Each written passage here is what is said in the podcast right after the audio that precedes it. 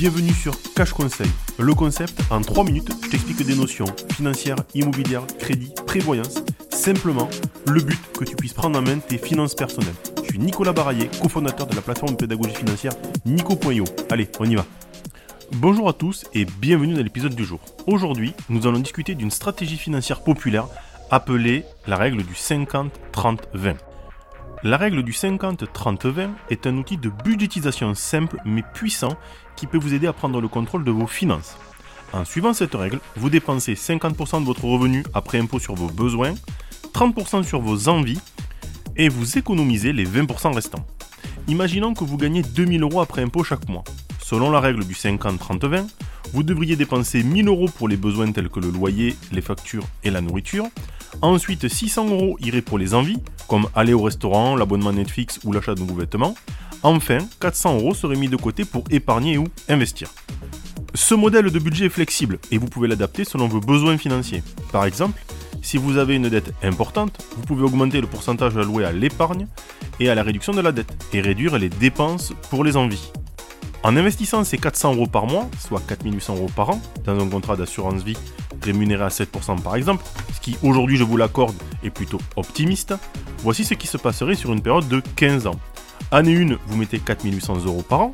Année 2, vous mettez 4800 euros encore, plus les 7% d'intérêt, ce qui fait que vous avez 10 236 euros. Année 3, vous avez vos 10 236 euros, plus encore les 4800 et encore les 7% d'intérêt, vous êtes déjà à 16 153 euros.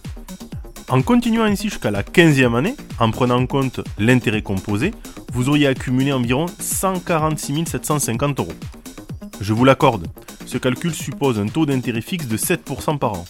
En réalité, le taux d'intérêt peut varier bien évidemment selon les marchés. De plus, les impôts et les frais liés à l'assurance vie ne sont pas pris en compte dans cet exemple. Néanmoins, cela illustre bien le potentiel de croissance de votre argent grâce à l'épargne régulière et à l'effet de l'intérêt composé.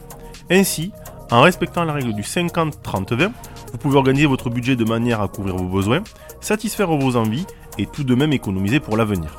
Alors, comment mettre en place la règle du 50-30-20 Vous êtes prêt à élaborer votre propre budget à partir de cette règle? C'est très simple, voici quelques conseils pour bien démarrer.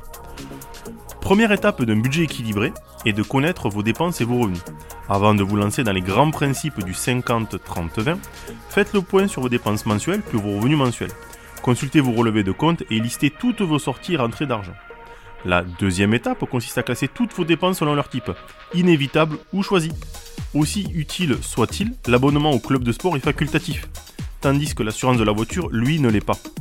Pour vous aider dans cette démarche, vous pouvez télécharger une des nombreuses applications qui existent pour gérer son budget. La troisième étape Gardez à l'esprit que le principe des 50-30-20 est un guide, non une règle immuable. N'hésitez pas à adapter votre répartition budgétaire en fonction de votre situation personnelle. Si vos revenus augmentent, vous pouvez également augmenter la part d'épargne au-delà des 20% recommandés. La règle du 50-30-20 est un excellent point de départ pour ceux qui cherchent à gérer leurs finances. En séparant clairement vos dépenses en besoins, envie, épargne, vous pouvez avoir un meilleur contrôle sur votre argent et atteindre vos objectifs financiers plus rapidement. Voilà, l'épisode du jour est fini et je vous dis à demain pour de nouveaux tips.